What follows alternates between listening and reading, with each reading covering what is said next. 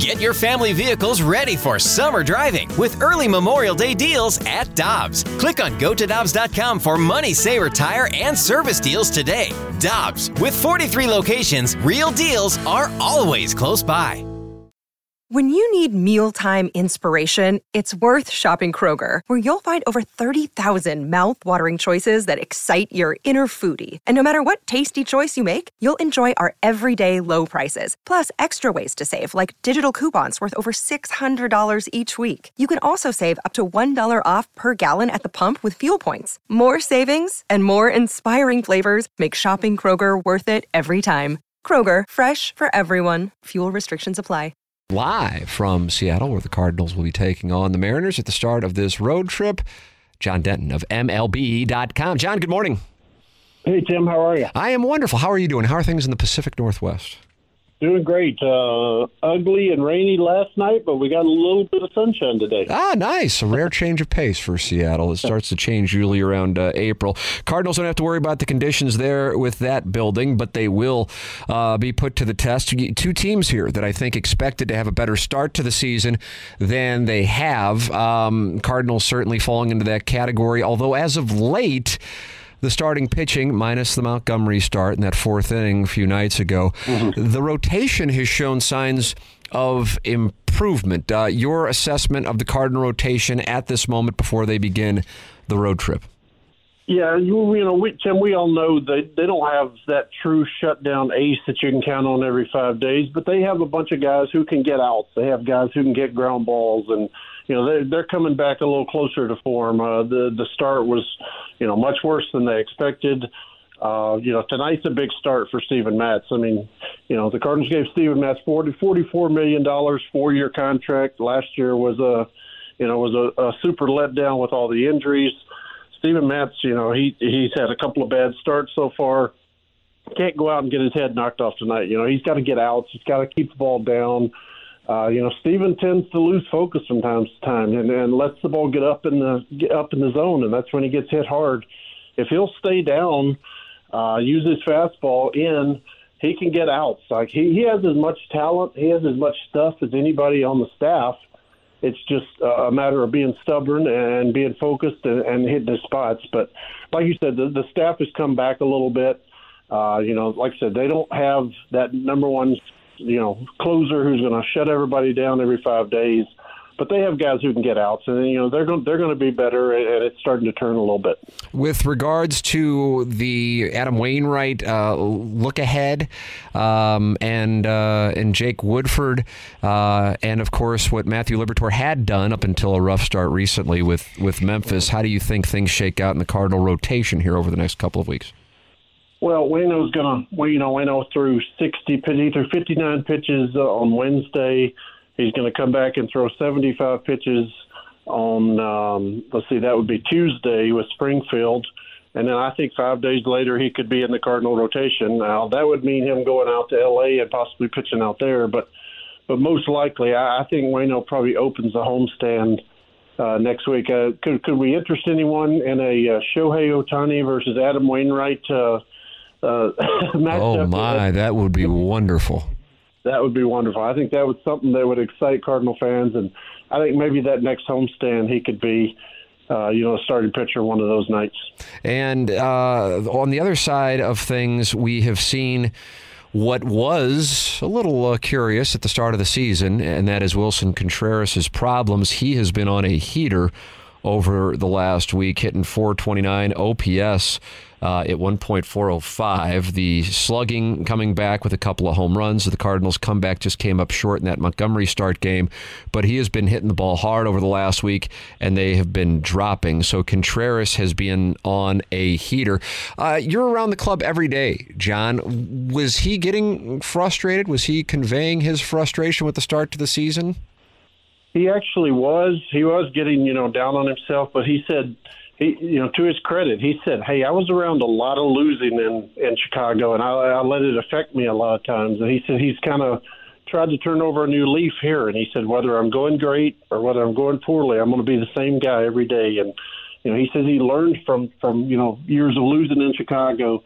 Uh, he wants to be uh, looked at as a leader, and you know, there were a lot of cries, "Hey, move move Willson Contreras out of the fifth spot." Well, the Cardinals moved him to third and then fourth, with uh, Goldschmidt and Arenado out, and all he did was you know catch fire. And to cre- to credit Oli Oli Marmol, he said the other day, he said when he's driving the ball the other way, that's when the kid's about to take off. And you know, the first loss Monday night, um, he hit a ball off the wall against Arizona in right field to drive in their one run, and sure enough, Tuesday and Wednesday he started hitting the ball like crazy. So apparently, the the thing to watch with Willson Contreras is if he's driving the ball the other way, that means he's seeing it. Uh, he's letting it kind of go late, letting it go deeper, eh, you know, in the in the pitch, and uh, you know he's he's really taken off since then. But he was kind of feeling it. He was feeling the pressure. He was getting down on himself. But to his credit, he said, "I'm going to be the same guy every day, whether I'm playing great or or, or not hitting the ball at all."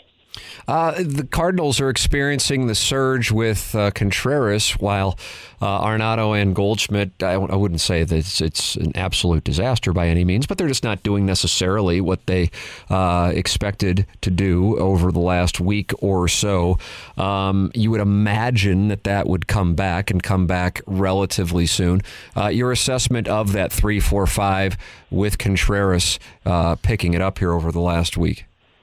You know, the Cardinals have done a lot of studies on uh, rest and and you know recovery and that sort of thing, and they gave even though they were struggling this past week, they gave Arenado a day off completely. They gave Goldschmidt a day off completely.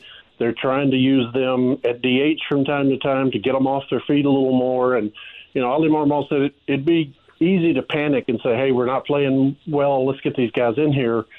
They feel like if they give these guys rest rest them over time. You know, like, like we all know what Paul Goldschmidt's going to do and what Arenado's going to do. They're they're both going to finish with 30 home runs and 100 RBI. Uh, it just may come, at, you know, at different spurts or whatever. But they feel like if we rest them, uh, keep them fresh, that that will eventually play out over the long run.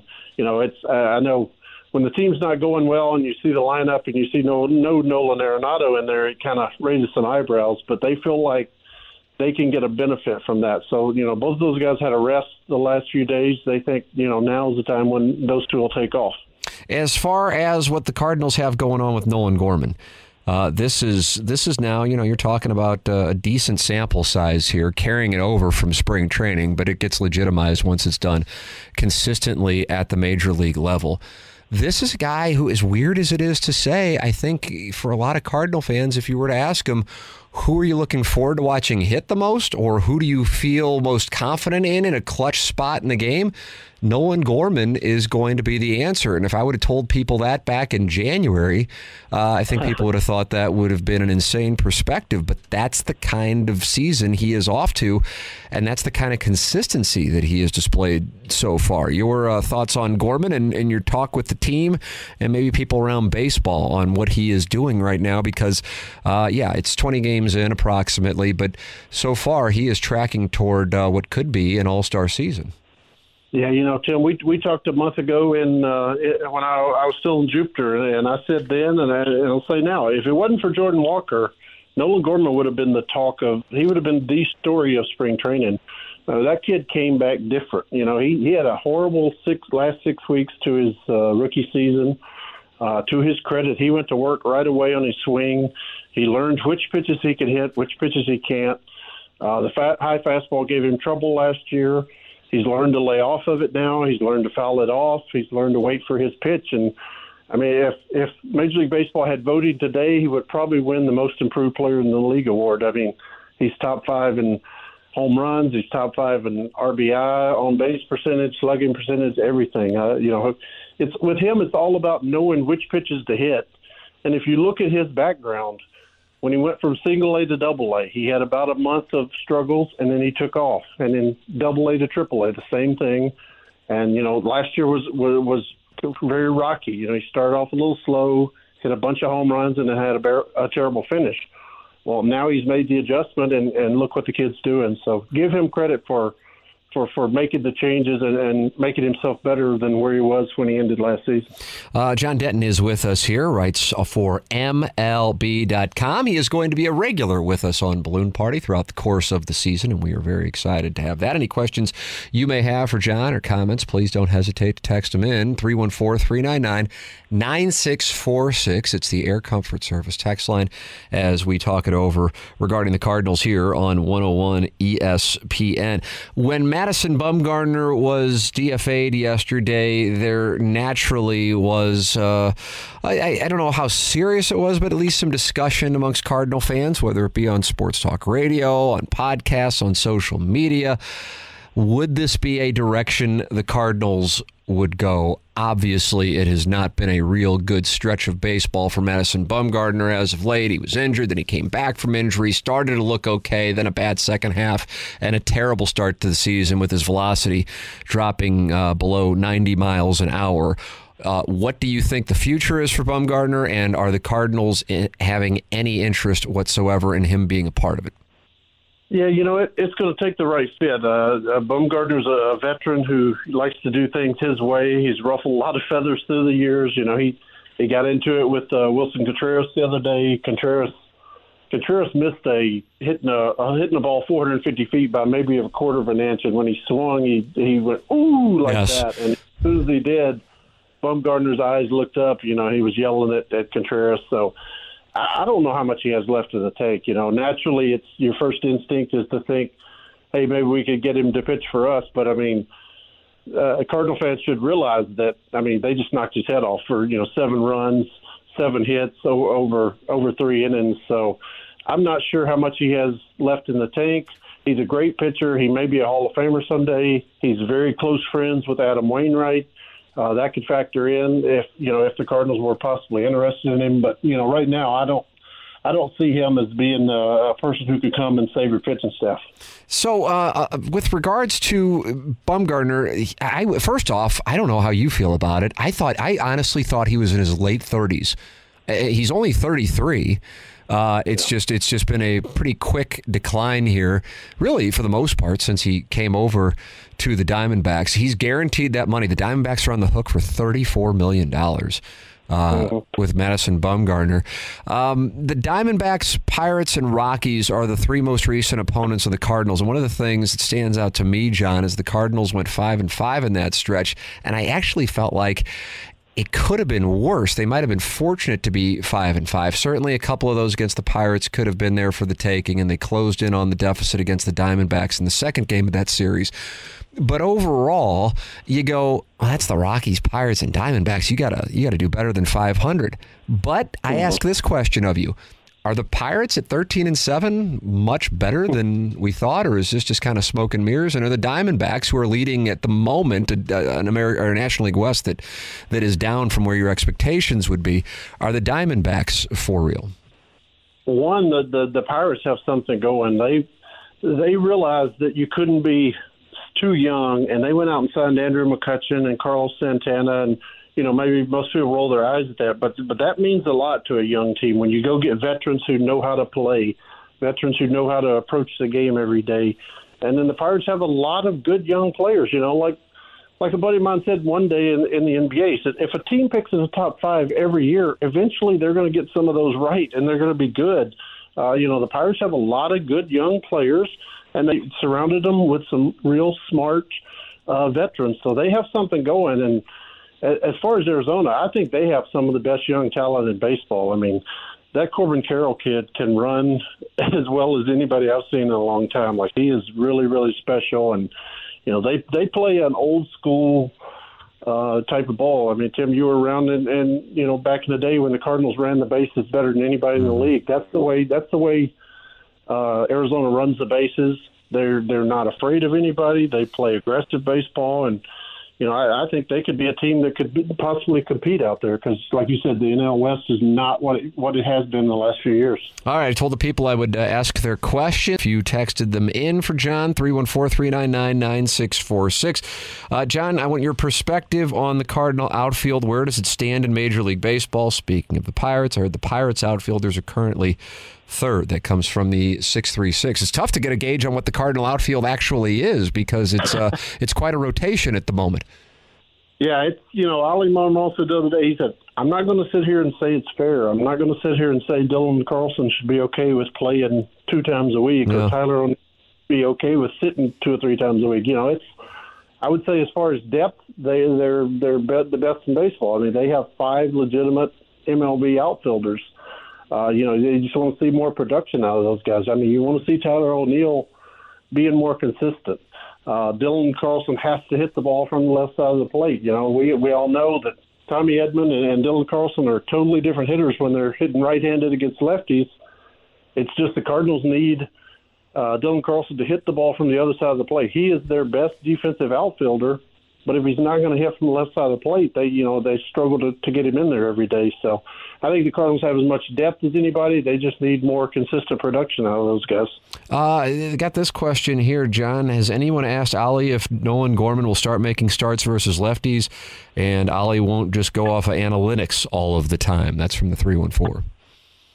Um, I, uh, I I think that's possible. Nolan Gorman hit a home run off a lefty. We were in Lakeland facing the Tigers, and he stayed in on the pitch and hit a ball really well. Uh, th- this team is still going to be very analytics driven. Uh, you know, I, I think there could be possibilities sprinkled in from time to time. Maybe a spot where a team goes to the bullpen and brings in a lefty, and he doesn't want to take him out, but. I think for the most part they're going to stick with their their, their plan and you know limit the the number of lefties he faces. Eventually, if Nolan Gorman is going to be an everyday player, he's got to be able to face lefties. And you know they said last year that that will come in time, but I, I still think they're going to be very analytics driven. I want to a final question here for you. Uh, I, I want to get your perspective on this. I feel like anytime the Cardinals lose a game, uh, number one, Oli Marmol is. Uh, it reminds me of Tony La Russa with his level of irritation, um, but but secondarily, uh, that. Uh, he, he continues to say the team has confidence. They have confidence. They have confidence. And I don't know if that is a real thing or if that is something you just say because you're flustered and, and perhaps confused at where the team is at this point in the season. I'm speaking about some of the comments he made following the first two losses to the Diamondbacks in that three game series this week. Uh, do you get a sense, one way or the other, if that is a real thing, and uh, and does it go beyond the manager? Is the team of that opinion as well? I know everyone is going to say it, but I think you get a sense from covering teams, John, what what is really Yeah. meant and what is real.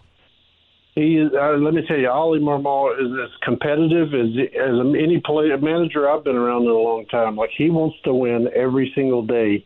Uh, there are a lot of factors that you know fans don't always see that he has to deal with. Like he says all the time, he's like, "Did I want to win today? Yes." But did I want to walk in tomorrow with Ryan Helsley telling me he needs an MRI on his shoulder? No. So Yeah. a lot of factors he has to balance when it comes to you know availability in his bullpen and you know pushing a guy who may be uh, uh, struggling with an injury, that sort of thing.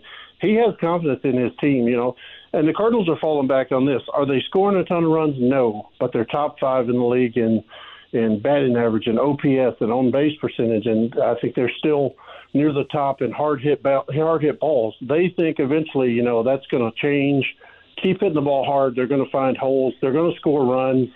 Uh, you know, hitting with runners in scoring position, hitting with the bases loaded have been huge issues for this team. But they feel like if they keep hitting the ball hard, with the depth in their lineup, they're going to score a ton of runs. It's just a matter of time, and you know that's not what fans want to hear when you get your butt beat by the Pirates. But you know sometimes you just have to roll with it and and feel like it's going to turn at some point. I think there is a lot of truth to that, even though I know it's not something like you said that people want to hear.